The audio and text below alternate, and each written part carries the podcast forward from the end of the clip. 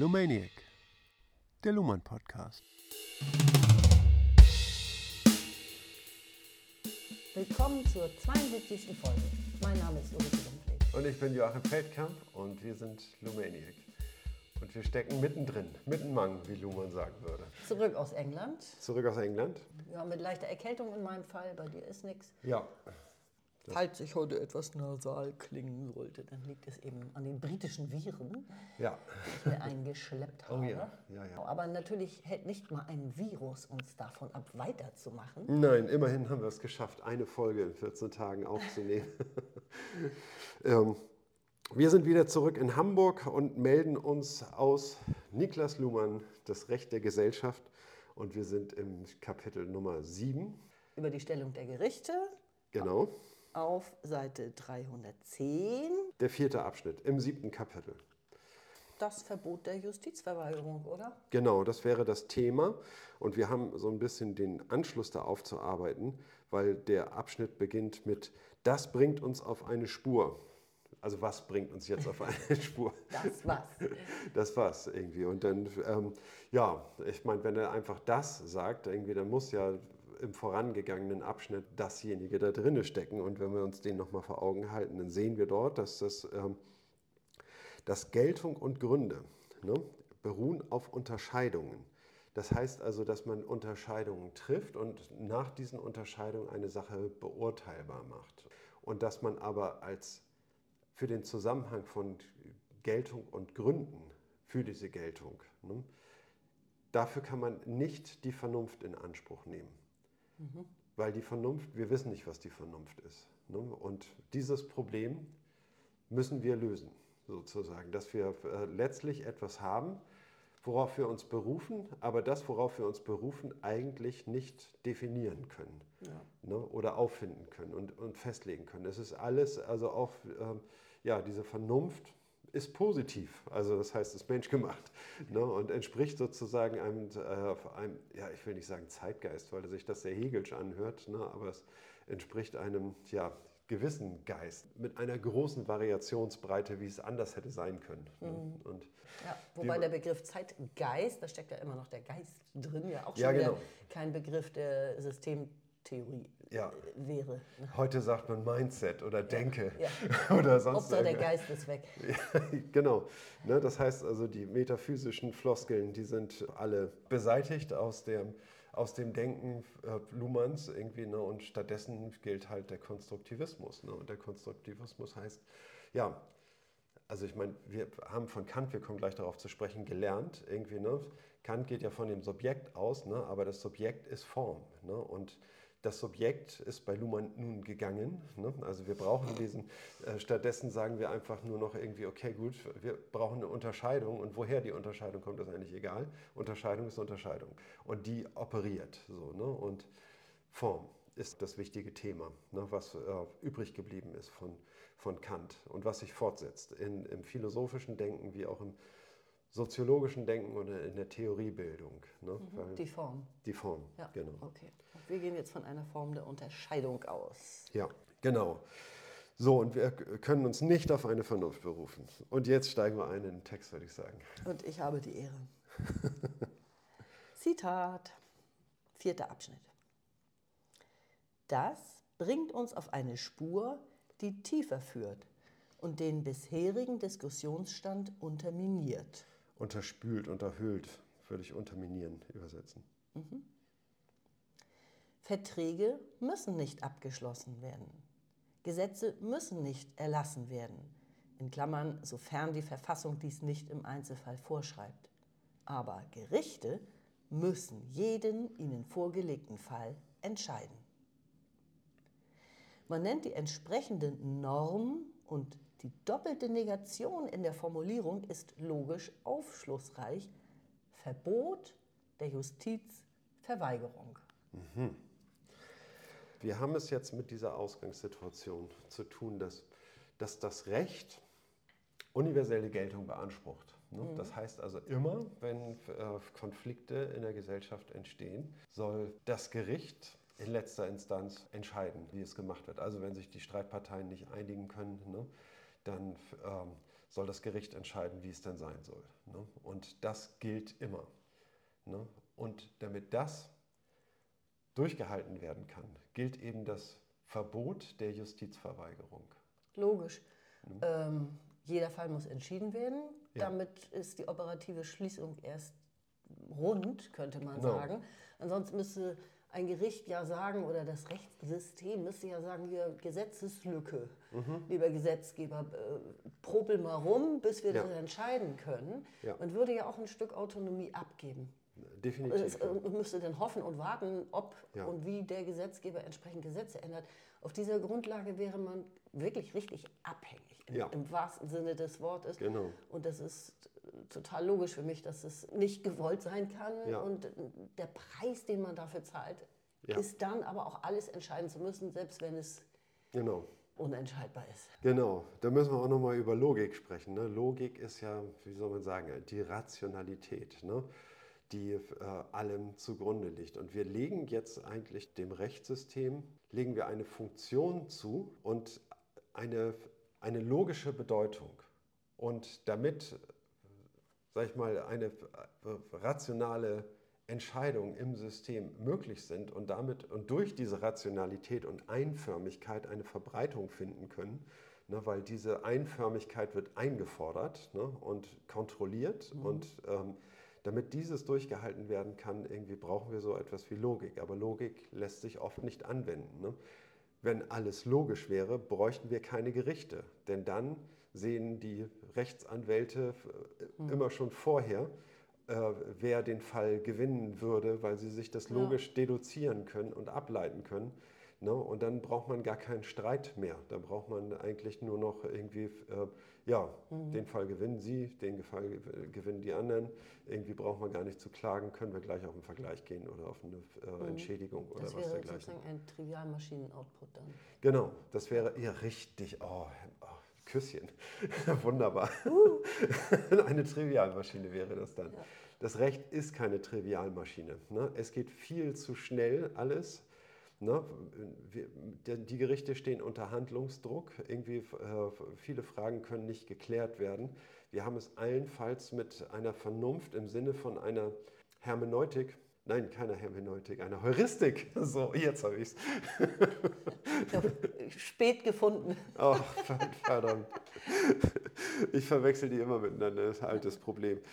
Ähm, also wir haben es mit einer Heuristik zu tun. Ne? Und das heißt also, wir müssen in begrenzter Zeit äh, eine sachlich, äh, die bestmögliche sachliche Entscheidung finden.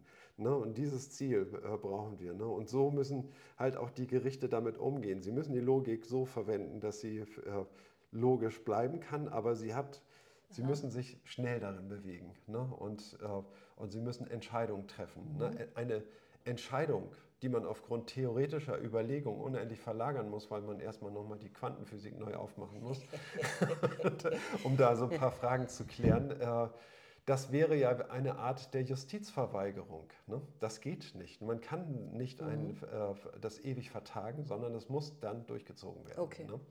Und, ähm, wir sollten aber jetzt auch nicht zu weit ab von diesem winzigen Text gehen hier gerade. Ne? Ja, aber ich finde schon, dass man das in den, in das, in den theoretischen Background hineinzeichnen ja, muss. Natürlich, ne? toll. Hast du auch gut gemacht. Und jetzt gibt es ähm, am Ende sagt er, es gibt einen Entscheidungszwang. Man kann es positiv ausdrücken, äh, Entscheidungen müssen mhm. getroffen mhm. werden, mhm. Aber man hat sich dazu entschieden, äh, das nicht als einen Zwang, als eine äh, Handlungsaufforderung, sondern als ein Verbot zu formulieren, was die Gegenseite mhm. ist. Und dann brauchen wir eine doppelte Negation. Das mhm. Verbot der Justizverweigerung. Ja, warum wohl? Weil es wahrscheinlich dazu gekommen war ja. oder es Versuche gegeben hatte. Ja, ne? Das kann genau. ich nicht entscheiden, ich weigere mich. Genau. Das ist die Ausgangslage gewesen, das muss vorgefallen sein. Ja. Und darum hat man jetzt diese Weigerung ausgehebelt. Richtig. Und durch diese doppelte Negation wird Folgendes gemacht. Dadurch wird ein drittes ausgeschlossen. Ne? Es gibt einen Zwang, etwas zu tun, aber wann ist dieser Zwang, äh, wann widersetzt man sich diesem Zwang irgendwie? Ne? Das, äh, man kann es ja nicht permanent machen ne? und äh, wann sollen die äh, Gerichte tätig werden und, müssen dieser Zwangnorm folgen? Das ist äh, nicht so eindeutig äh, auszumachen. Mit der doppelten Negation hat man das ausgeschlossene Dritte, sage ich mal. Ne? Und ähm, damit hat man so einen Zusammenhang geschaffen, wenn das Gericht nicht entscheidet, ne, hat es, dann verweigert es mhm. sich. Ne? Okay. Und dann hat es den, den Norm eines, äh, des Verbotes äh, überschritten. Das sagt die doppelte Negation aus. Mhm. Die doppelte Negation schafft ein abgeschlossenes System. Ne? Es beinhaltet eine äh, Situation mehr. Ja. Ich finde, du machst das jetzt gerade ein bisschen unnötig schwer. Nö, ich wollte nur was irgendwie dazu sagen, irgendwie, dass es interessant ist, irgendwie, ne? dass das als doppelte Negation mhm. ja, ausgedrückt wird. Ne? Und wir sprechen ja über Formen. Ne? Also, ja, muss okay, man, also ist das ne? mega interessant, was du sagst. Okay. ähm, aber ich fand eigentlich, wir haben das schon gut genug verstanden. Ja. ja. Wir haben schon so viel ausgeschlossenes Dritte in, diesen, in diesem Kapitel, dass ich... Äh, schier ausflippen und hier, ja, ja, und du hast es jetzt an diesem Punkt hast du es sogar selbst dazu erfunden. Also gut, ich finde, es macht es immer noch mal schwieriger, das ewige ausgeschlossene Er sagt, Dritte. diese Form der doppelten Negation ist logisch aufschlussreich. Das ja. sagt er mal in so einem Nebensatz. Ne? Mhm. Das Verbot der Justizverweigerung. Ne? Genau das soll das heißen. Ne? Ja, also, ich, ich, ich, ich höre die Glockenschläge auch, ja. ah, bing. So, ich lese jetzt den nächsten Abschnitt auf Seite 310, die letzten drei Zeilen im Surkamp Taschenbuchverlag. Recht der Gesellschaft Luhmann. Während das römische Recht und noch das mittelalterliche Recht nur für bestimmte definierte Klagen Rechtsschutz gewährte, ist es im Übergang zur Neuzeit selbstverständlich geworden, dass jede Klage durch eine Entscheidung zu beantworten ist, auch wenn dies gesetzlich nicht ausdrücklich vorgeschrieben ist, wie zum Beispiel im berühmten Artikel 4 des Code Civil. Erst mit dieser Maßgabe, Rechtsprechung eigenverantwortlich gewähren zu müssen, konnte der Richter aus der alten Reichsaufsicht in die politische Unabhängigkeit entlassen werden. Erst so konnte es dann auch sinnvoll erscheinen, die Gerichtskompetenz allmählich auch auf öffentlich-rechtliche Angelegenheiten auszudehnen. Dass, rein faktisch gesehen, Gerichte nur in sehr geringem Umfang für das Erzielen streitiger Entscheidungen in Anspruch genommen werden, gemessen an der Häufigkeit, mit der Rechtsprobleme im täglichen Leben auftauchen, ist oft genug festgestellt worden. Aber das ist kein Einwand gegen die strukturelle Bedeutung der Möglichkeit, es zu tun. Denn die Möglichkeit, Gerichte anzurufen, lässt jeden Verzicht darauf und jede außergerichtliche Einigung als vorgezogene Problemlösung erscheinen, wie immer man deren Freiwilligkeit beurteilen mag. Mhm. Also zunächst einmal, das war nicht immer so.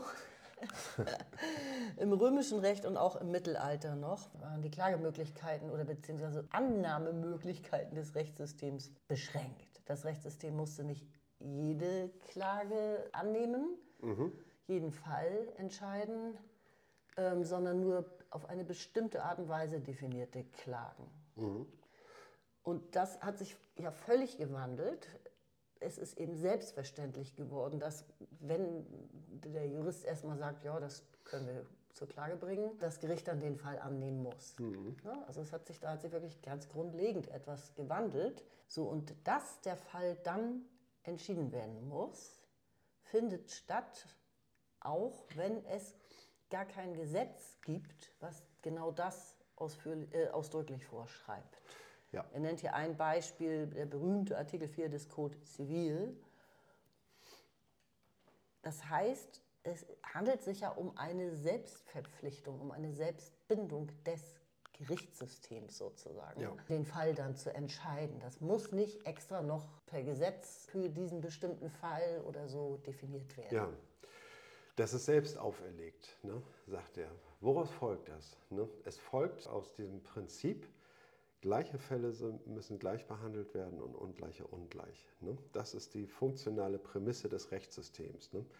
Wenn jetzt das Gericht Entscheidungen verweigern würde, ne, dann wäre dieses Prinzip schon mal gebrochen. Ne? Richtig, weil, mhm. ne? weil äh, der Richter könnte ja willkürliche Macht ausüben, mhm. sage ich, in diesem Fall entscheide ich, und das ist dann gut für diese Partei und äh, nicht für jene. Ne? Und in dem anderen Fall entscheide ich nicht, was dann auf jeden Fall besser mhm. wäre für die Partei, die das Recht äh, nicht zugesprochen kriegen würde, ne? wären diese Fälle ungleich behandelt. Ne? Und das heißt also, es folgt aus der funktionalen Prämisse des Rechtssystems selber. Richtig. Und es war eben auch ein Schritt für die Autonomie des Systems, haben wir jetzt ja mehrfach schon gesagt. Ähm, Luhmann erwähnt hier die äh, Entlassung aus der Reichsaufsicht, aus der alten Reichsaufsicht. Ja. Also die komplette Loslösung aus dem politischen System konnte damit auch vom politischen System ohne Schmerzen gewährt werden. Bestätigt werden, genau. Bestätigt. Das heißt, es geht ja immer um, den, um die strukturelle ähm, Aufteilung. Ja. Es geht ja nicht darum, dass man sagt, irgendwie, es muss faktisch denn auch so sein, dass Richter keine Macht ausüben, was nur dem politischen System zusteht, ne? sondern es ist eine, eine strukturelle Unterscheidung, die als Orientierung dient und dann äh, einer gegenseitigen Kontrolle unterworfen werden kann. Ne? Darum geht es. Und erst nachdem, sage ich mal, das Verbot der Justizverweigerung in Kraft getreten ist, konnte das Rechtssystem in die Unabhängigkeit von der Politik treten. Richtig. Und in dieser Unabhängigkeit und eben auch in dieser Zeit, in der sich ja das politische System auch autonomisiert hat, kon konnte dann auch diese Figur der öffentlich-rechtlichen Angelegenheiten erfunden werden, ja. für die dann logischerweise das äh, Gerichtssystem oder eben das Rechtssystem auch allein zuständig war. Das ja. konnte denen dann auch zugeschoben werden, den, ja. den Gerichten, auch solche öffentlich-rechtlichen, also an sich politischen Angelegenheiten im Streitfall zu regeln. Ja. Das hat eben auch nicht weder der Kaiser, König, Fürst mehr getan, sondern eben nur noch die Gerichte. Ja. Ausschließlich. Genau.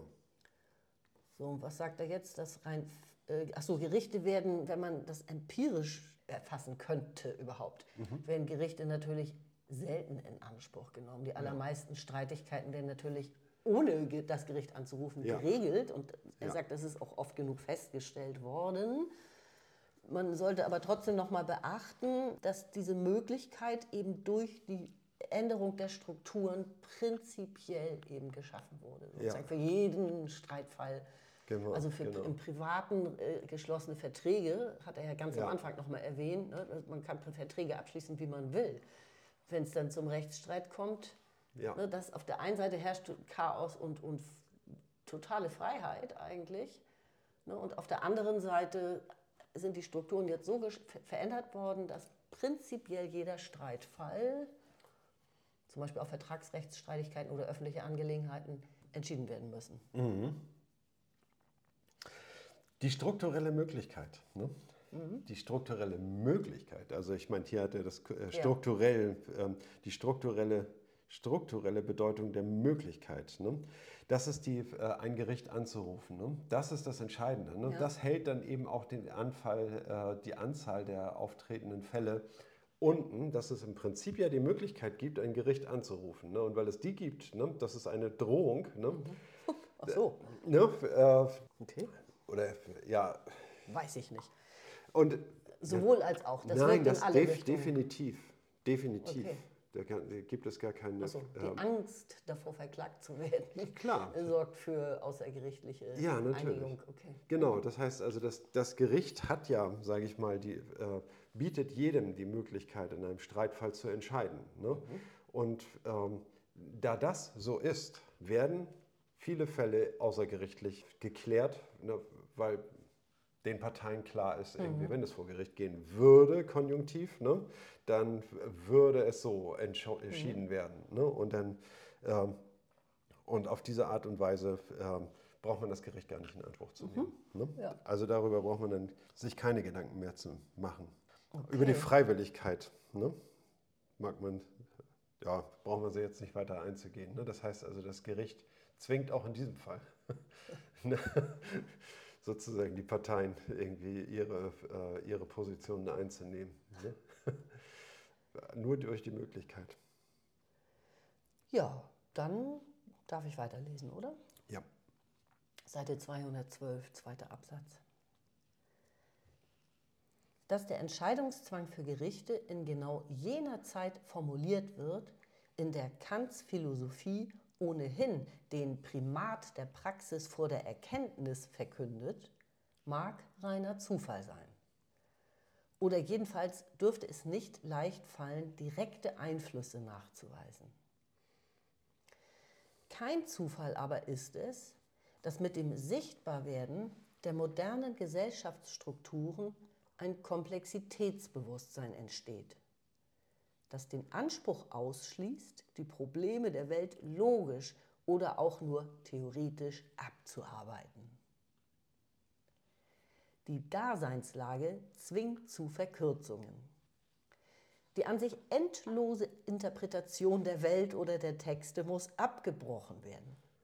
Man muss gegen die Möglichkeit besseren Wissens so tun, als ob es etwas gäbe, auf das man sich verlassen könne oder das jedenfalls den Einsatz des Handelns rechtfertige.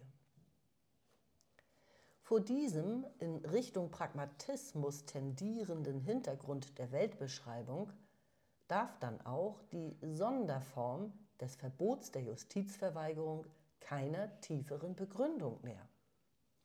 Und mehr noch, sie harmoniert auch mit dem aufkommenden Rechtspositivismus. Denn wenn der Handlungsdruck zur Abkürzung der Wissenssuche zwingt, kann für die Geltung der Entscheidung keine Zeitbeständigkeit mehr verlangt werden. Und man muss für neue Zweifel, bessere Einsichten und Änderung der Regeln offen bleiben. Ja.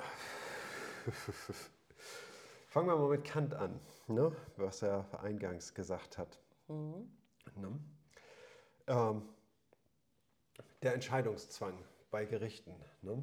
Entscheidungen, obwohl man gar nicht genau weiß, ob das jetzt die richtige Entscheidung ist. Ne? Und das legt man sich selbst auf. Ne? Und manchmal hat man das eben mit Grenzfällen zu tun, irgendwie, wo das überhaupt nicht klar ist.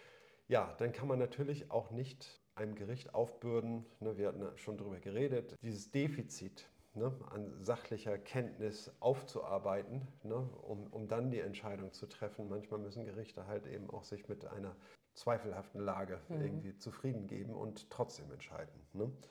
Ja, jetzt, äh, dass das mit Kant geschichtlich, sage ich mal, kongenial läuft, ist offensichtlich. Ne? Mhm. Ne? Denn also Kant hat ja eine, äh, er hat drei Kritiken geschrieben. Die Kritik der reinen Vernunft, welche das, die theoretische Erkenntnis äh, des mhm. Transzendentalsubjektes beschreibt. Ne? Und was eben mit dem wissenschaftlichen Versuchen, die Welt theoretisch zu beschreiben, mhm. zusammenhängt. Ne? Und ähm, also Isaac Newton, ne? der hat die äh, Welt äh, mit Gesetzen beschrieben, mit dem Energieerhaltungssetz und mit, dem, äh, mit Kraftgleichung und Impulserhaltung und, und so weiter. Ne? Und dass diese Newtonsche Physik ist jetzt nicht an irgendwelche Handlungen gebunden, sondern gilt unabhängig von jeder Handlung. Ne? Und er hat alle Zeit der Welt gehabt, diese Theorie auszuarbeiten. Hauptsache, sie ist zeitbeständig. Zeitbeständigkeit ja. wird eine, einem theoretischen äh, Werk abverlangt. Ne? Mhm.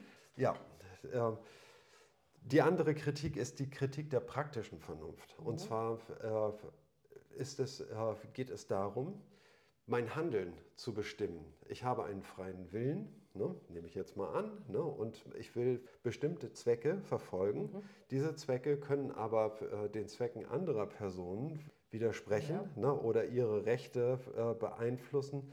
Also wie kann ich mein Handeln richtig bestimmen, so dass es gesellschaftlich, sage ich mal, aufgeht, ethisch und moralisch äh, begründet werden kann. Das ist ja dann die berühmte Maxime, ne? oder? Genau. Handle so, dass die Maxime deines Tuns jederzeit zu einem allgemein, allgemein praktischen Gesetz wow. umgewandelt oder verwendet werden kann Richtig. oder formuliert werden kann. Richtig, genau. Ne? Und das ist die praktische Vernunft. Das ist wie man nämlich in der Praxis dann zu Potte kommt. Genau.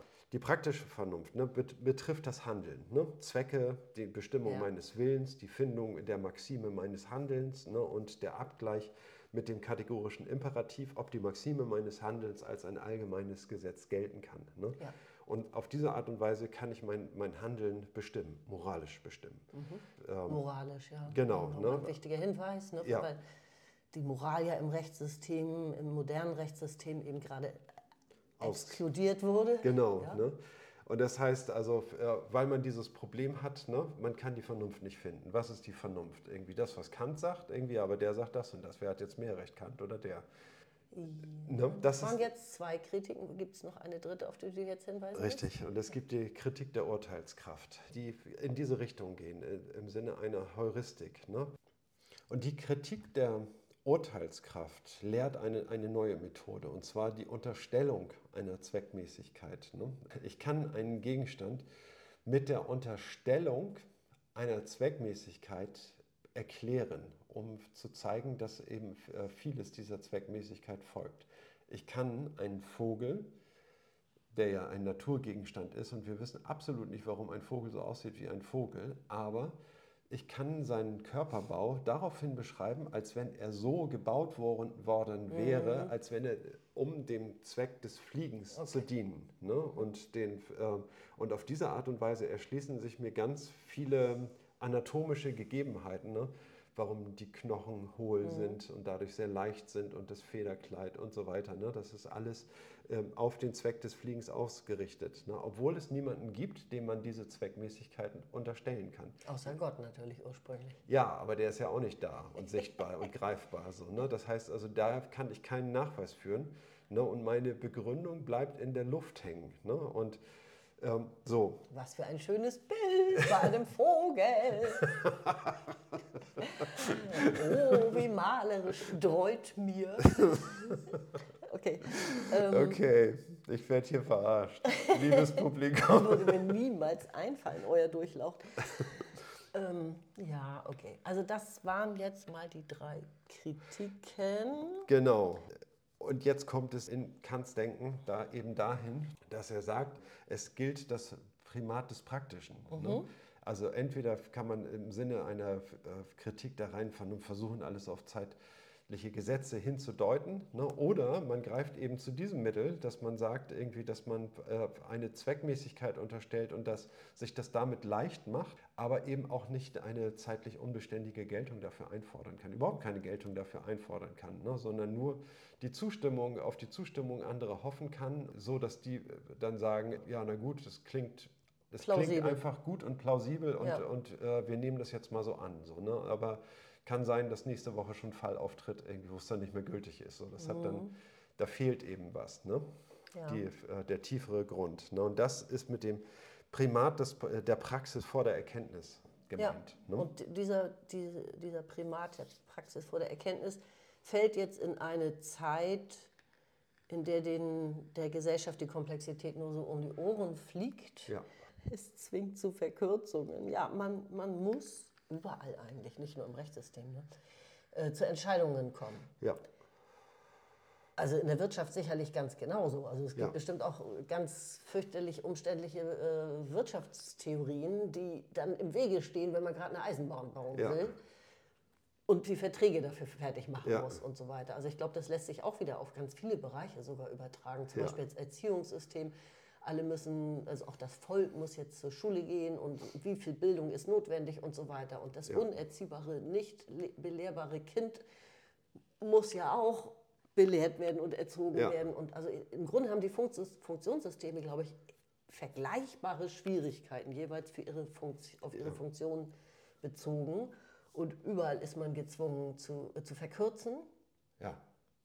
Überall ist Plausibilität immer sehr erfolgreich. Ja. Ne? Also alles, was schnell, einfach erklärt werden kann, ja, findet Beifall. Jein, das ist eben nicht so. Ne? Diese schnelle Erklärung ist äh, eigentlich nicht das, was gefordert ist, sondern es ist eine, ähm, es wird schon gefordert, irgendwie äh, da was Vernünftiges zu sagen. Das wird auch genau untersucht. Ne? Und dann ist auch wird dem Gericht, da kommen wir gleich darauf zu sprechen, ein gewisser Minimalismus abverlangt, in dem einfach mhm. eine Entscheidung begründet wird, mit dem in dem super, so kurz es mhm. geht und so äh, griffig wie es geht, die Darstellung der Regel, ja. die diese Entscheidung begründet. Die Darstellung der Regel, ja. die diese äh, Entscheidung begründet. Ne? Das müssen Sie angeben. Ne? Und da kann dann in einem späteren Fall genau der Hebel angesetzt werden und gesagt werden, okay, diese Entscheidung kann nicht so übernommen werden, irgendwie, ne, weil diese Regel funktioniert in diesem und jenem Fall eben nicht und deswegen mhm. eignet sie sich nicht so. Ne? Damit ist dann die logische Ein Anwendbarkeit irgendwie einer Regel außer Kraft gesetzt. Ja, okay. Ja. ja, ich meinte mit Verkürzung ja auch, es gibt ja verschiedene Perspektiven wieder. Die Entscheidung muss begründet werden innerhalb eines Systems, aber die Gesellschaft beobachtet ja auch, was die Systeme machen. Mhm. Ne, und gegenüber der Gesellschaft ist natürlich eine plausible Kurzerklärung, also ein Merksätzchen, ja. was leicht wiederholbar ist, immer eine elegante Lösung. Das wollte ich Ja, aber, äh, aber ich sag mal, der Mob wird ja nicht gefragt, ne, sondern es gibt in der Justiz Verfahren. Ne, die Beiträge dieser und jener Person äh, sind legitim und die, die, Gerichte treffen auch äh, unpopuläre Entscheidungen. Ja. Ne? Und das Volk muss sich dann, kann sich dann darüber belehren lassen, irgendwie, ne, dass das äh, trotzdem rechtens ist. Ne?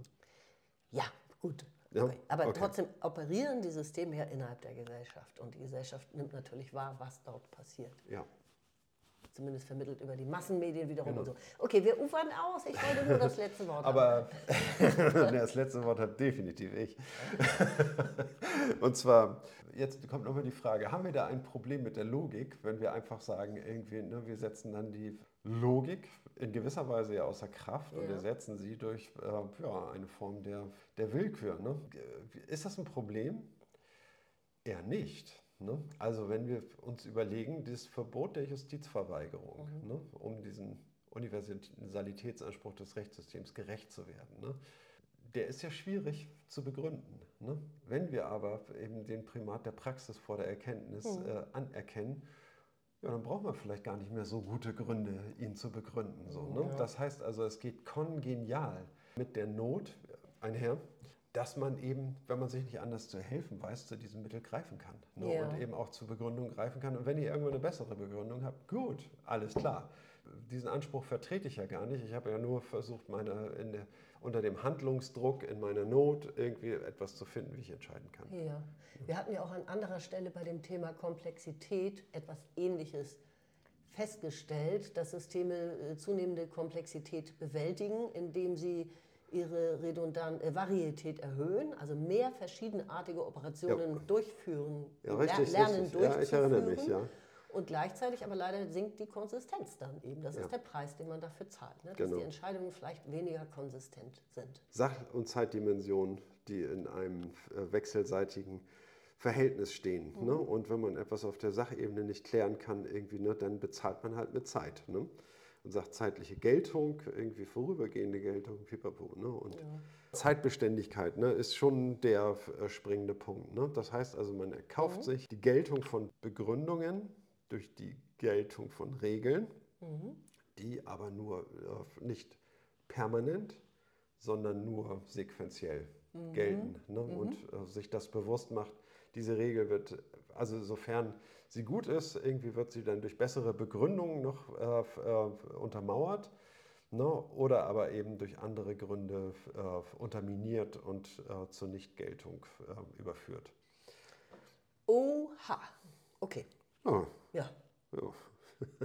ich könnte jetzt noch kurz auf die Evolution dabei eingehen. oh ja. Das, nein, das lassen wir jetzt. Auf, aber so, ein klein, so eine kleine naja, das Evolutionsschema zeigt sich hier wieder. Das ist ja auch ja. ein zirkuläres Schema. Ja, das äh, haben wir ja auch an anderer Stelle genau. äh, festgestellt, dass eine kleine Variation äh, große Auswirkungen haben kann. Und äh, wenn sie denn selektiert wird, also akzeptiert wird, angenommen wird in der Kommunikation, zum Beispiel Änderung von Regeln. Ja?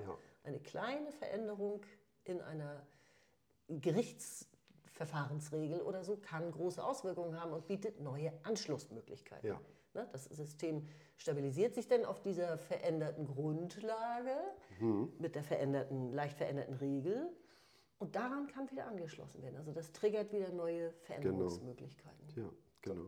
Das war jetzt aber tiefgründig genug und ich finde, wir tauchen jetzt in den nächsten Absatz. Ja, finde ich gut. Bin ich dabei. Achso, ich muss noch lesen. Auf Seite 312 lese ich die letzte Zeile und gehe dann gleich auf Seite 313 weiter. Dass ein Non-Liquid rein logisch nicht ausgeschlossen werden kann, dürfte heute unbestritten sein. Die Welt bietet keine Garantie für logische Ordnung und Ableitbarkeit. Das Verbot der Justizverweigerung ergibt sich auch nicht daraus, dass die Bindung an die Gesetze keine andere Wahl lässt. Denn sobald unlösbare Probleme der Gesetzgebung und der Interpretation auftreten, wäre dem Richter freigestellt, Lücken im Recht festzustellen und die Entscheidung abzulehnen. Es bedarf also einer institutionellen Vorsorge, wenn das Rechtssystem als universell kompetent und zugleich als entscheidungsfähig eingerichtet werden soll. Dies kombinatorische Problem von Universalität und Entscheidungsfähigkeit wird im Verbot der Justizverweigerung zum Ausdruck gebracht, und zwar in der für das Rechtssystem angemessenen Form einer Norm. Das heißt, mit notfalls kontrafaktischem Geltungsanspruch. Jo. Im Grunde haben wir das vorgearbeitet, was hier nochmal ausgesagt Non-liquid, bitte nochmal was? Äh, nicht entscheidbar. Ja, genau. Ja. Wir, haben, wir sind im Grunde darauf schon eingegangen, auf das, was hier nochmal in, in, in größerer Form präsentiert wird, noch abstrakter vielleicht. Ne? Gehen wir auf den Anfang zurück. Prinzipiell, rein logisch kann ein, eine Nichtentscheidbarkeit natürlich nicht ausgeschlossen werden, Ja. weil selbstverständlich gibt es Situationen, äh, die gar nicht entscheidbar sind, die nicht Genau. äh, ordnungsfähig sind, geordnet werden können, über, Ja. überblickt werden können und, und die keine logische Ableitung ermöglichen. Es ist aber zu einfach gegriffen, wenn man jetzt sagt, darum, weil die Gesetze Lücken lassen, ist jetzt dieses Verbot der Justizverweigerung entstanden. Wichtiger war es, und das haben wir, finde ich, eben schon gesagt, dass das System seine operative Schließung vollziehen kann, indem es ein Insti- Institut erfindet, das Verbot der Justizverweigerung nämlich, um sowohl universell für jeden Fall ohne Ausnahme entscheidungsfähig zu sein und zugleich äh, entscheidungsfähig zu sein für jeden einzelnen Fall. Ja. Es ist etwas schwierig, dass er das hier nochmal auseinandergezogen hat, finde ich. Also Ja. für mich ist es das Gleiche eigentlich. Ne? Also, Ja, ich, äh, ich denke, es halt, geht halt um eine dirigistische Prämisse. Ne? ja. Ich muss da an Newton denken. Irgendwie, ne? Newton sagt, jede Bewegung ist eine unendliche Bewegung. Und wenn sie doch eine endliche Bewegung ist, so müssen sich Ursachen dafür angeben lassen. Aber die Bewegungen sind unendlich, obwohl es nicht eine einzige beobachtbare ewige Bewegung gibt. Denn Ja. andere, alle Bewegungen enden irgendwann. Ne? Also Alle beobachtbaren Bewegungen. ja, alles endet. Ne? Selbst die Planetenbahnen, die man für stabil gehalten hat, ne? für ewige Epizyklen. Okay, gut, lass sie sich irgendwie ein paar Milliarden Jahre äh, um den einen Zentralkörper drehen, ne? aber irgendwann explodiert dieser Zentralkörper und zerstört irgendwie damit die Grundlage seiner harmonischen Bewegung und, äh, und er driftet in irgendwas anderes rein und ist damit gestoppt. Ne? Und auch die Planeten bewegen sich nicht ewig auch das Licht nicht und so weiter. Auf jeden Fall geht er dennoch äh, als eine naturwissenschaftliche Prämisse davon aus, alle Bewegungen sind unendlich. Und genauso ist es hier. Ne? Das gilt erstmal das Verbot der Justizverweigerung. Ne? Und wenn ein Fall nicht entscheidbar ist, ne, dann bedarf es wichtiger Vorkehrungen, ne, die dies begründen können. Das ist dann sozusagen die Ursache die begründet werden muss. Das wird, es wird die Beweislast irgendwie oder die Last wird umgekehrt irgendwie. Ja, Ne? Okay. Ne? Statt begründen zu müssen, warum das vor Gericht geht, irgendwie muss begründet werden, warum es nicht vor Gericht gehen kann. Ne? Und das ist ja eine Umkehr. Das Mhm. heißt irgendwie, ne, das Gericht, alles geht ins Gericht rein. Und wenn irgendwas nicht ins Gericht reingehen kann, dann muss das sehr gut begründet werden, weil es gilt diese Norm. Ne? Und, Mhm. Und Norm es ist kann überhaupt das eine Rechtssystem. Norm. Ja. Genau, es ist überhaupt eine Norm. Also Genau. das Verbot der Justizverweigerung ist eine Institution, die erfunden wurde, die eben normativ im Rechtssystem angewendet wird, mit, also notfalls auch kontrafaktisch. Ja. Ne? Also dass, dass die Entscheidung gilt zur Not auch, wenn die Faktenlage es zweifelhaft aussehen Wenn, lässt. ja, oder Dass- wenn dass genau das Gegenteil dadurch bewirkt wird, was bewirkt werden, werden soll. Ja. Ne? Das wäre auch kontrafaktisch. Ne? Das wär, würde ja wieder in die Zukunft weisen, ne? in die Folgen. Mhm. Ja. Also wir kommen ja gleich noch zu dem Thema Folgenabschätzung Ja. und Zeit. Genau. Ansonsten ist easy, ne? Der Abschnitt. Easy, aber Jetzt kommen wir zu den Dingen, die das Verbot einer Justizverweigerung in Frage stellen würden. Ne? ja, dann schnabbel ich mal den nächsten easy Abschnitt weg, würde ich vorstellen. Ja, okay, guten Appetit. Seite 313. Es gibt einige Literatur, die sich mit den praktischen Schwierigkeiten befasst, die aus dem Verbot der Justizverweigerung resultieren. Es versteht sich von selbst, dass eine solche Regel nur praktiziert werden kann, wenn mehr oder weniger formale Entscheidungen, die auf die Streitsache selbst nicht eingehen, erlaubt sind. Vor allem über Beweislastregeln, Fristversäumnisse, Unzuständigkeiten, Verfahrensvorschriften oder auch substanziellere Regeln der Konvenienz oder die berühmte Political Questions Doktrin des amerikanischen Verfassungsrechts benutzt werden können. Der Satz ist so lang, dass man, Ihn mehrmals dass lesen man muss. zwischendurch in Urlaub fahren kann.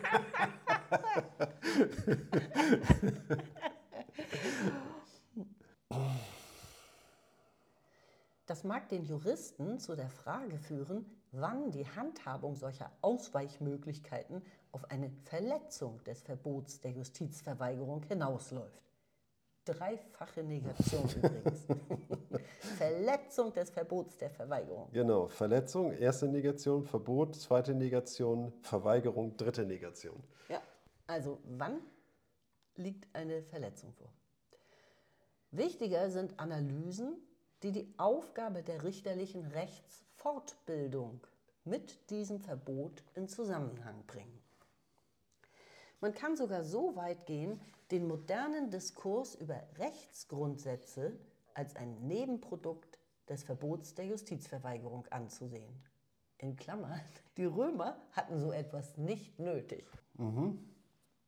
Ja, also ich denke, dass es letztlich um diese Aufzählung geht, ne? von Dingen, die eine Verletzung des Verbots der Justizverweigerung als Schuld, die ein Gericht auf sich laden könnte, begründen können und damit als Nichtverletzung. Ich bin mir nicht sicher, ob das ein vollständiger Satz war. Das bin ich, bin ich mir auch überhaupt nicht, aber ich bin, bin froh, dass er vorbei ist. Genau, also was könnte passieren, dass es Genau. äh, angezeigt werden könnte, das ist jetzt eine Verletzung des Verbots der Verweigerung. Ja, genau. Und da sagt er dann, da gibt es irgendwie erstmal die formalen Gesichtspunkte. Ne? Das heißt also, die gehen ja auf die Sache selber nicht ein, ne? sondern, sondern äh, dass formale Kriterien halt nicht erfüllt wurden ne? und deswegen eine Entscheidung nicht getroffen werden konnte. Ne? Und das gilt irgendwie, wenn zum Beispiel die Beweislastregel äh, ja, versehentlich umgedreht wurde oder ähm, Ja, oder simpler Frist verpasst. äh, ja, ne? Fristversäumnisse, Also, ja Unzuständigkeiten. Verfahrensvorschriften missachtet wurden. Und es gibt dann noch einen berühmten aus dem Common Law, irgendwie diesen ähm, Doktrin der Pol Political Questions. Musste ich dann auch nachschlagen, was das im, Grunde genommen genau besagt. Ne? Und das heißt, dass ein, äh, ein Gericht darf eine, äh, die Entscheidung einer Sache ablehnen, wenn diese Entscheidung einen politischen Charakter hätte. Ne? Das heißt, die, ne, das, das Recht darf keine Politik machen. Ne? Und wenn das der Fall ist, dann greift es ja in die Gesetzgebung ein. Ne? So, jetzt gibt es da einen Beispielfall, möchte ich gerne anführen, um das zu verstehen. Es gibt einen vorliegenden Fall der Verweigerung der Entscheidung durch ein Gericht, nämlich weil das Gesetz, was zugrunde legen würde, dass dies eine Straftat wäre, ist nicht konform gewesen mit der Verfassung. Ne? Und so hat das äh, Gericht entschieden ne? und gesagt, ja, das muss an den Gesetzgeber delegiert werden und der soll, soll diesen Fall entscheiden. Ne, und dann eben mit der Exekutive notfalls, ne, das heißt also die Exekutive, dazu gehört ja eben auch die Staatsanwaltschaft oder das Finanzamt, ne, und die können dann ihren, äh, ihren Eintreiber losschicken und, und, und so weiter. Die haben ja eben auch Handlungsmöglichkeiten, ne, aber das sollen die dann entscheiden. Ne, das wird dann an die Exekutive zurückgegeben. Okay, also das ist dann nicht eine Lücke im Recht, Lücke in Anführungszeichen, Ja. sondern ein äh, verfassungswidriges Gesetz. Genau. Ne? Und w- wenn das aus einem Widerspruch. Ne? Wenn etwas im Widerspruch zu einem anderen Gesetz stehen würde, aus einem Widerspruch lässt sich alles herleiten. Mhm. Ne? Deswegen kann man, Widersprüche sind ähm, das Gegenteil von Logik, mhm. ne? weil, ähm, weil sie jede Geltung außer Kraft setzen, beziehungsweise die Geltung von allem begründen können. Das ist die, die Kunst des Widerspruchs. Ja, und deswegen ähm, kann ein, ein, Gericht, was dazu aufgefordert ist, logisch zu urteilen irgendwie und analytisch deduktiv äh, das aus geltendem Recht herzuleiten, mhm. diese Aufgabe in dem Fall äh, nicht gerecht werden. Mhm. Division by Zero würde der Programmierer sagen. Ne? Das heißt also, eine, äh, eine, man darf, kann eine Zahl nicht durch Null teilen, weil dann käme eine unendlich große Zahl und die ja äh, überhaupt nicht berechenbar ist, irgendwie. Ne? Würde sich daraus ergeben. Ne? Und dasselbe hat man eben hier. Okay. Nun sagt Luhmann ja hier an dieser Stelle, es gibt aber etwas, was wichtiger ist, was wir mehr beachten sollten. Und das ist nämlich dieses, auch ein Institut sozusagen, die Pflicht der Richterfortbildung. Ja. Dazu gibt es auch Analysen. Das ist für uns jetzt hier interessanter für das Verständnis. Ähm, was bedeutet das? Die richterliche also die richterliche Rechtsfortbildung nennt er hier mhm. wortwörtlich, steht mit dem Verbot in Zusammenhang. Und dann sagt er, man kann sogar so weit gehen, den modernen Diskurs über Rechtsgrundsätze als ein Nebenprodukt dieses Verbots anzusehen. Also das heißt, Richter müssen sich permanent fortbilden, was die Regelungen genau. der Entscheidungsfindung betrifft, also Verfahrensregeln ja. zum Beispiel. Die Fortbildung der Richter ist ja äh, das Entscheidende. Also das heißt, weil wir ein, ähm, das Gericht muss entscheiden. So, ne? Und jetzt kann es nach äh, Sachlage so und so entscheiden. Ne? Aber wie gut hat dieses Gericht diese Sachlage verstanden? Ne? Da gibt es den einen Richter, ne, der hat irgendwie von Wirtschaft wirklich keine Ahnung. Ne? Und dann gibt es andere Richter, äh, äh die mehr Ahnung haben. Die Gerichte sind ja darum auch spezifiziert. Ja, ne? und Jetzt ist natürlich, äh, ob ein Gericht das entscheiden kann, ist natürlich auch eine Frage der Kompetenz. Ne? Und diese Kompetenz irgendwie ist ja nicht gleich verteilt. Ne? Es gibt Leute, die haben es einfach besser drauf und verstehen viel mehr mhm. als andere. Ne? Das wird zu einer Kompetenzfrage. Das heißt also, ein Gericht entscheidet so, das hat dann eben auch relative Geltung. Mhm. Ein anderes Gericht will genau diese, die Regelung außer Kraft setzen, weil es da Widersprüche drin sieht. Und das sieht der andere gar nicht ein, aus unsachlichen Gründen. Ne? Er fühlt sich persönlich angegriffen, weil er diese Sachlage eben halt eben noch nicht so gründlich durchdrungen hat wie das andere Gericht. Ne? Und dann wird es persönlich so. Ne? Und wie will man jetzt seinen Wissensvorsprung ähm, demonstrieren? Ne? Und ähm, da hat man ja keine Handhabe. Ne? Und okay, das heißt also diese Kompetenz. Ne? Und Kompetenz und Fortbildung mhm. wäre sozusagen was, eine Kompetenzsteigerung, die dann erforderlich wäre. Ne? Um, damit alle Gerichte, sage ich mal, das gleiche Niveau erreichen. Okay, belassen wir es mal dabei. Man könnte jetzt noch auf die Trennung der Gerichte, Familiengericht, Amtsgericht, Arbeitsgericht und so weiter, könnte man jetzt eingehen. Und Hierarchien gibt es ja, ne? mhm. Verfassungsgericht und so weiter. Natürlich sind die Landesgericht, Oberlandesgericht und so. Aber das ist, darum geht es hier gar nicht. Es geht jetzt erstmal um die Kompetenz der Person tatsächlich, ja, ja. die das äh, Amt innehat. Genau, darum geht es. An dieser Richtig, Stelle, ja. ne? Richtig, die Personen äh, müssen fortgebildet werden irgendwie. Ne? Und das hat man ja auch dadurch gelöst. Ne? Also Rechtsgelehrter ist ja kein Ausbildungsberuf, ne? den man lernen kann, sondern es wird an Universitäten vermittelt. Ja. Ne? Warum? wird das an Universitäten vermittelt. Ne? Ja, das ist der Grund. Ne? Weil ein Staat funktioniert nur, wenn, wenn man wirklich auf höchstem Niveau und möglichst gleichförmig irgendwie den Stoff vermitteln kann. Ne? Ja, alles klar. Wollen wir an dieser Stelle mal finde ich, das dabei belassen.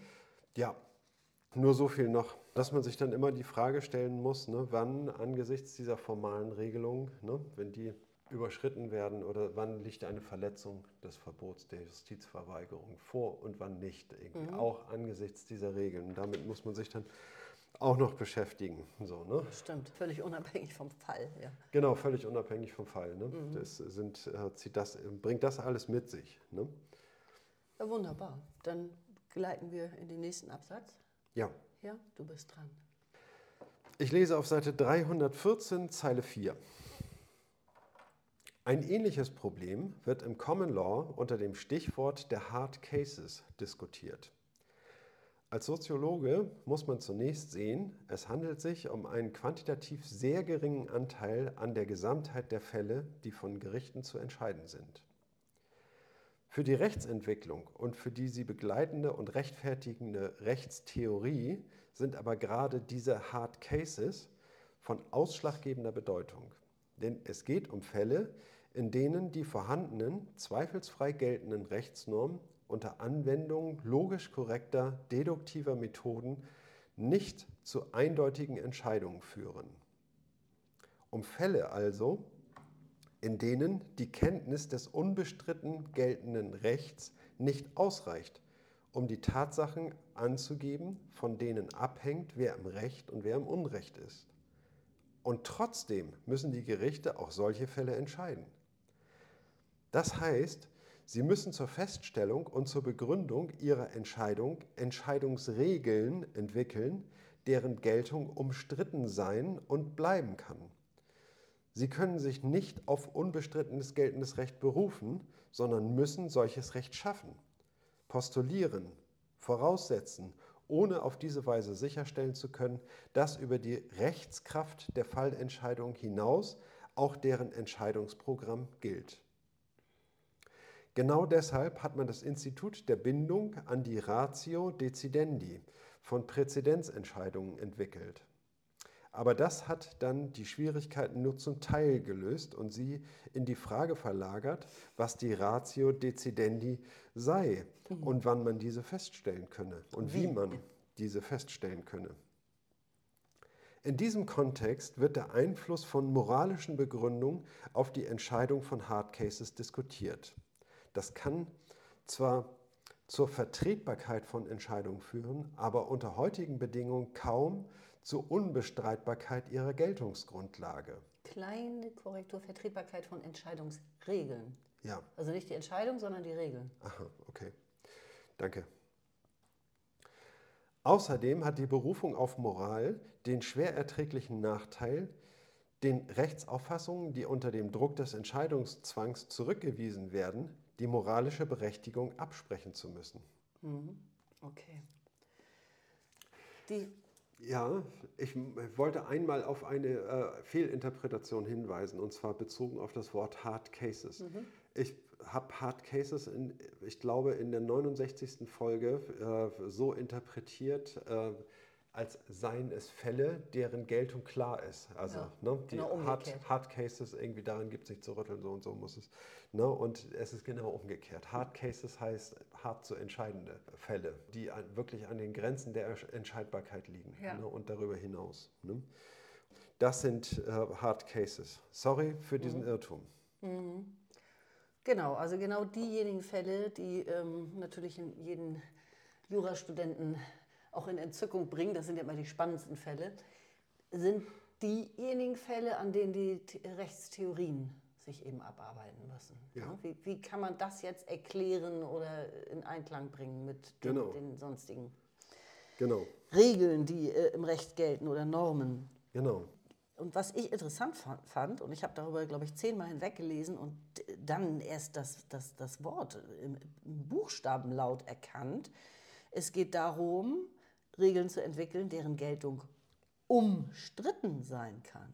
Ich habe natürlich die ganze Zeit unbestritten darin gelesen. Also, dass ja. man Regeln entwickelt, die dann eben äh, unbestreitbar sind. Das ja. ich, hat, wollte mein Gehirn denken. Ja. Und ich habe eigentlich eben. Mir, mir, ist derselbe Fehler unterlaufen. Ja. ja. Eben erst äh, beim, weil du das natürlich richtig ausgesprochen hast, richtig vorgelesen hast, habe ich erst gemerkt, ach, okay, genau andersrum die Regeln sind umstritten und können auch so bleiben. Ja, das ne? ist der nackte Wahnsinn, finde ja. ich. Der Sinn wäre natürlich immer, dass diese Regeln auch dann unbestreitbar gelten können. Aber bei Hard Cases ist es tatsächlich so, ja. es bleibt einem ja gar nichts anderes, als Regeln zu erfinden.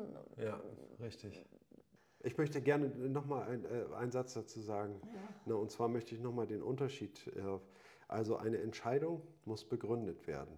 Und eine Begründung kann in Form einer Regel erfolgen. Ne? Ja. Und das ist der äh, Zusammenhang. Ne? Es, wenn es, mhm.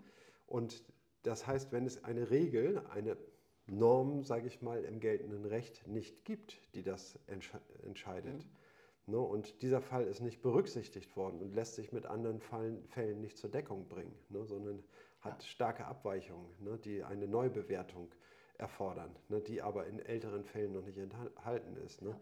Dann muss eine Regel angegeben werden, ne, wonach man diese Entscheidung getroffen hat. Ja. Ne? Und dabei soll der Richter die Begründung des Urteils auch belassen, einfach nur Regel angeben, ja. Ratio decidendi, ne? das ist die Regel, die wir angewendet haben und wie wir den Fall entschieden haben. Und darüber können dann später andere Gerichte urteilen, ne? ob das Geltung hat oder nicht ob Geltung hat. Ob das wirklich hat. rational war oder ob es weiterhin gelten darf. Genau. genau. Und diese Regeln schafft ja. äh, ähm, das Gericht sich selber, mhm. macht sich damit zum Gesetzgeber, ne? also, mhm. weil es Regeln schafft, die dann äh, Geltung haben, Definitiv. auch wenn sie nur zeitmäßig sind. Ne? Und da blitzt die Paradoxie wieder durch. Genau. Aber vor allem ist es ja auch so, dass also Regeln, die geschaffen werden, haben ja eigentlich programmatische Wirkung.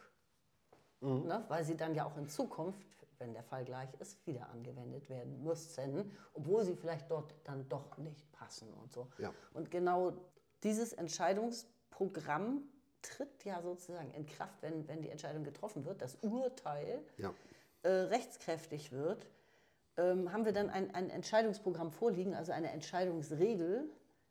Aber die, das hast du jetzt nochmal gesagt, die darf dann beim, vom nächsten Gericht angefochten werden oder nicht ungenutzt bleiben oder geändert werden. Genau, also sie kann angeführt werden. Ne? Das heißt also, es steht den, ähm, den Rechtsanwälten frei, einen Präzedenzfall anzuführen und zu sagen, hier hat das Gericht so und so entschieden und hat diese Regel angewendet. Ne? Und wenn der Richter äh, das jetzt nicht außer Kraft setzen kann durch eine Gegenbegründung mhm. und einen Widerspruch, ne, muss er das so anerkennen. Ne? Und es geht dann, sage ich mal, in die richterliche Entscheidung so ein, ne? dass diese Regel berücksichtigt werden muss. Okay. Mhm. Und man unterscheidet nochmal scharf zwischen ähm, rationaler Entscheidung, Ratio decidendi, wobei es eine Riesenfrage ist, was Rationalität ist, ja. Aber man unterscheidet auf jeden Fall zwischen Ratio decidendi und Moral ja. und sonstigen Begründungen oder ja. Rechtsauffassungen, die vielleicht zwar passend sind oder so, aber genau. ihnen nicht zur Entscheidung selbst beizutragen haben. Richtig, ne? also so ist dann, dann kommt die Moral wahrscheinlich ins Spiel, ne? wenn das Gericht jetzt so entscheiden soll, ne? ja, was ist das Beste, ne? was man jetzt tun kann. Ne? Und genau diese Frage, was ist das Beste, ne? ist die moralische Frage, was ist das Gute, ja. ne? irgendwie, ne? was ist eigentlich das Gute. Ne? Und dann äh, fällt man auf die Moral zurück. Ja. Ne? Damit macht man aber das System des Rechts ist operativ geschlossen ne? und es äh, folgt seiner eigenen Rationalität. Für Moral ist, sage ich mal, kein Sonderplatz vorgesehen. Ne? Und das macht aber eine Entscheidung vertretbar. Mhm. Ne, indem man sagt, okay, damit hat äh, der, der, Richter seinen besten Willen gezeigt. Ne? Das sagt allerdings nichts über die Unbestreitbarkeit der Geltung dieser Regel aus. Ja. Ne? Sie kann mit ganz anderen Mitteln außer Kraft gesetzt werden, womit leider dann auch eben die moralische Begründung vom Tisch gewischt wird, was sehr schade ist, ne? weil das irgendwie eine, eine Vernichtung, sage ich mal, moralischer Regeln und Prinzipien ist. Ne? Und das ist ja ein Verlust. Ja, ja äh, zwei Aspekte. Ähm, Moral ist sozusagen nur die Garnitur in meinen Augen. Also so wie Streusel auf Softeis. Sieht dann noch leckerer aus. Aber äh, Gegentest, niemand würde sagen, komm, lass uns lecker Streusel essen gehen. Ne? Also es geht immer nur ums Eis. Ja. ja? Also Moral okay. ist ein garniert Argumente. Okay. Ja? Der Softeis-Vergleich irgendwie. Ja. Finde ich gut. und äh, zweitens, ähm, der Absatz endet hier mit äh, Moral, Berufung auf Moral hat einen un quasi unerträglichen Nachteil eigentlich. Mhm. Alles, was jetzt zurückgewiesen werden muss, scheint dann äh, keine moralische Berechtigung zu haben. Ja. Und das ist natürlich auch nicht leicht zu vermitteln, ja. wenn es ein gutes Argument war. Ja. Das ist aber auch jetzt nochmal so ein Nebenprodukt, ne, was, was dann auftritt, wenn man mit Moral äh, arbeitet. Ja. Genau. Sollen wir nochmal auf Hard Cases eingehen? Leider Gottes habe ich keinen Fall. Naja, gut, irgendwie vielleicht das Recht auf Selbsttötung. Ne? Selbsttötung wird als eine, äh, ein irrationales Verhalten einer Person angesehen. Leute, die äh, sich selber äh, äh, das Leben nehmen wollen, werden standardmäßig in die Psychiatrie eingewiesen. Ne? Und ihre Begründung, die sie dafür angeben, wird kategorisch, wurde früher kategorisch abgelehnt, ne? weil sie ja, äh, es kann eigentlich nichts dem eigenen Leben, sage ich mal, widersprechen, was die Negation des Lebens zur Folge hätte. Irgendwie. Das wurde nicht anerkannt damals irgendwie. Und als ein, ja, damals galt ja eben auch noch das, äh, das Subjekt als moralische Instanz und das Subjekt ist dann eben nicht intakt. Ne? Die Rationalität ist außer Kraft gesetzt. Diesen Menschen muss geholfen werden, die psychischen Gründe für diese irrationale äh, für das irrationale Denken auszuräumen. Ne? Und, und dann wird er den Weg ins Leben zurückfinden. So, ne? Aber es gibt eben ja auch Fälle, und es widerspricht eben auch der Entscheidungsfreiheit äh, einer Person, sein, sein Leben selber zu beenden. Das heißt also, in letzter Instanz, in an dieser Frage hängt eben, ne, ob der Mensch dem Staat gehört, irgendwie, ne, der sich anmaßt, sage ich mal, über den Menschen zu bestimmen, oder ob der Mensch sich selbst gehört, ne, ob er über, wirklich über seinen Körper die volle Autonomie hat. Mhm. Ne? Und äh, das wird ja durch das Recht garantiert ist ein Grenzfall, ne, in, dem es, äh, in dem auch viel Bewegung ist heutzutage. Ja, also mit damals ist einfach so selbstverständlich damals gesagt. Meinst du jetzt noch so das 19. Jahrhundert? Äh, nein, ich meine damit irgendwie äh, erst jetzt. Ne? Ich weiß nicht, ich glaube. Naja, Einweisung die in erste Psychiatrie Ende ist heute auch nicht gegen deinen Willen möglich, soweit ich weiß, oder? Es gibt geschlossene Abteilungen, die du nicht verlassen kannst während deiner Behandlung. Ne?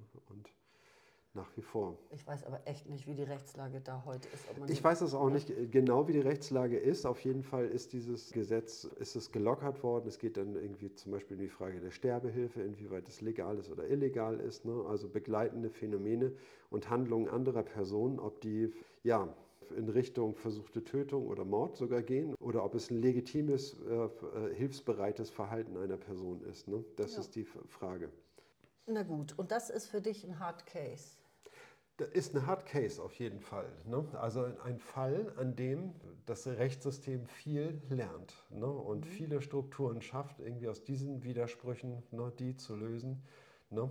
Danach hat sich das Recht geändert, wenn diese Fragen äh, geklärt worden sind. Ne? Okay, ich nicke. Dann gehe ich jetzt weiter zum nächsten Absatz. Ja. Auf Seite 315, die siebte Zeile, liest Ulrike. Auch vor der Ausdifferenzierung des Rechtssystems gab es dieses Problem der Hard Cases. Damals wurden sie durch Gottes Urteil entschieden.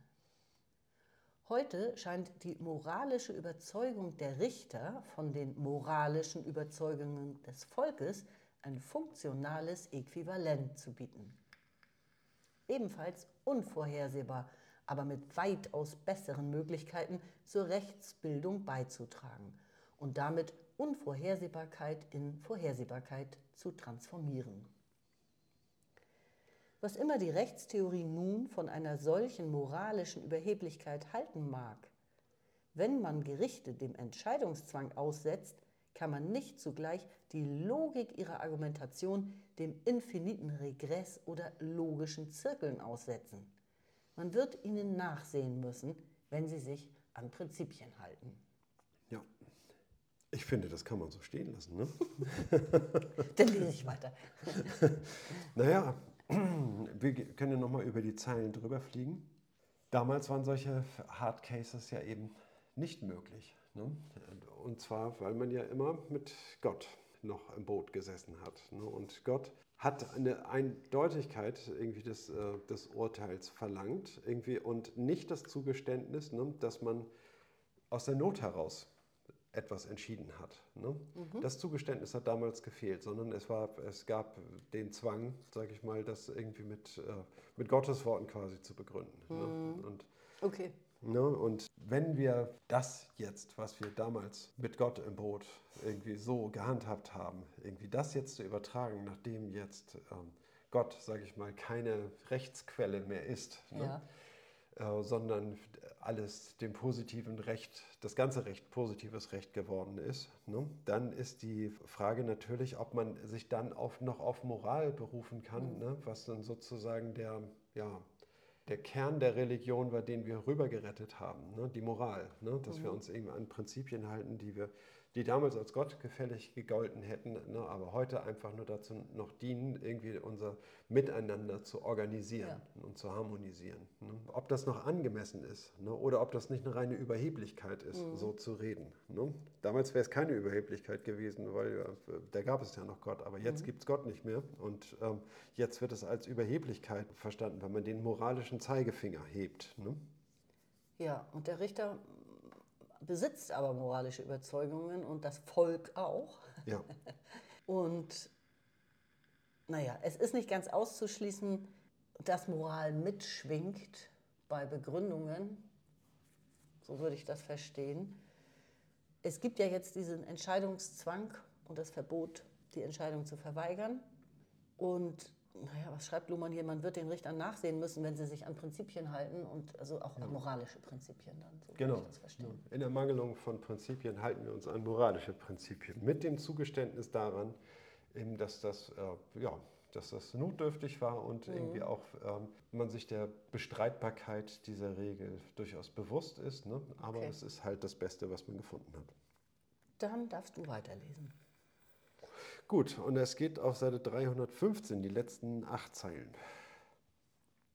In ihrer Praxis pflegen Gerichte, sich auf das zur Entscheidungsbegründung Notwendige zu beschränken. Wenn schon entschieden und begründet werden muss, dann mit dem Mindestmaß an Selbstfestlegung, das für die Entscheidung des konkreten Falles unerlässlich ist. Unnützes Gerede ist zu vermeiden. Kein Blablabla. Sogenannte Obiter Dicta, also Gelegenheitsäußerungen, kommen vor und können sinnvoll sein, um die rechtspolitischen Intentionen des Gerichts anzudeuten. Das gilt vor allem für hoch, höchstinstanzliche Gerichte, gleichsam als Warnpraxis für künftige Fälle. In Rechtsordnungen mit Präzedenzbindung wird aber deutlich, und sei es in nachträglicher Analyse zwischen Rationis decidendi und Obiter dicta zu unterscheiden, um die Bindungswirkung zu beschränken auf das, was wirklich Rechtsgeltung erzeugt hatte. Mhm. Auch diese Selbstdisziplinierung auf das Wesentliche erklärt sich aus dem Kontext des Entscheidungszwangs und der dadurch bedingten Notwendigkeit, Richterrecht abzusondern. Richterrecht, Richterrecht abzusondern. Also das, das von, ja von Richtern geschaffene ja. Recht ist ja. das. Ne? Regeln, die Richter sich selber schaffen, um okay. zu einer Entscheidung zu kommen. Genau. Ja. Ja, ich bin der Meinung, dass wir das eigentlich auch schon analysiert haben. Ist, äh, Dokument, also ne? wirklich, finde ich auch. Irgendwie jetzt versteht sich das quasi von alleine. Ne? Ja die Unterscheidung nochmal zwischen Gelegenheitsäußerungen, die eine bloße Rechtsauffassung ja. wiedergeben, aber gar nicht die Entscheidung selbst begründen sollen und können. Ähm, diese Unterscheidung ist eben letzten Endes sehr wichtig und genau. die wird dann auch nicht verschriftlich, so eine Gelegenheitsäußerung, die fließt mhm. nicht ein in die schriftliche Begründung, aus gutem Grund. Ja. Man beschränkt sich auf das absolut Notwendige genau. bei der Begründung. Genauso wie, also wenn man jetzt ein Gesetzesbuch liest, ich finde es ja total interessant irgendwie, ne, äh, dass da, äh, das einfach mal zu lesen und zu verstehen, ne, also wie man wirklich das kondensiert auf ein Minimum irgendwie und präzise Begriffe findet und das klar formuliert, ist wirklich irgendwie, ich finde es sehr, sehr angenehm, Gesetzestexte zu lesen, weil sie wirklich, weil man sie wirklich verstehen kann. Ne? Und sie sind nicht irgendwie überladen mit Fremdworten, sie sind irgendwie ganz direkt mhm. auf das gerichtet, ne? kurz, prägnant, ne? Regeln wirklich. Wenn, dann, ne? Mhm. Und und genauso soll auch das Richterrecht geschrieben sein. Ne? Die Begründung auf das Wesentliche reduzieren, auf die Regel, auf die Normen. Ne? Mhm. Das Recht kann Normen ne? und es muss Normen interpretieren, ne? weil es ist nicht selbstverständlich, dass man dasselbe gemeint hat, was man hier jetzt rausliest. Ne? Okay. Gut, dann äh, lese ich den letzten Absatz für heute. Die Diskrepanz zwischen Entscheidungszwang und Möglichkeiten zu überzeugenden Entscheidungen zu kommen, findet unter anderem in der Institution der Rechtskraft Ausdruck. Diese wiederum tritt zu einem bestimmten Zeitpunkt ein.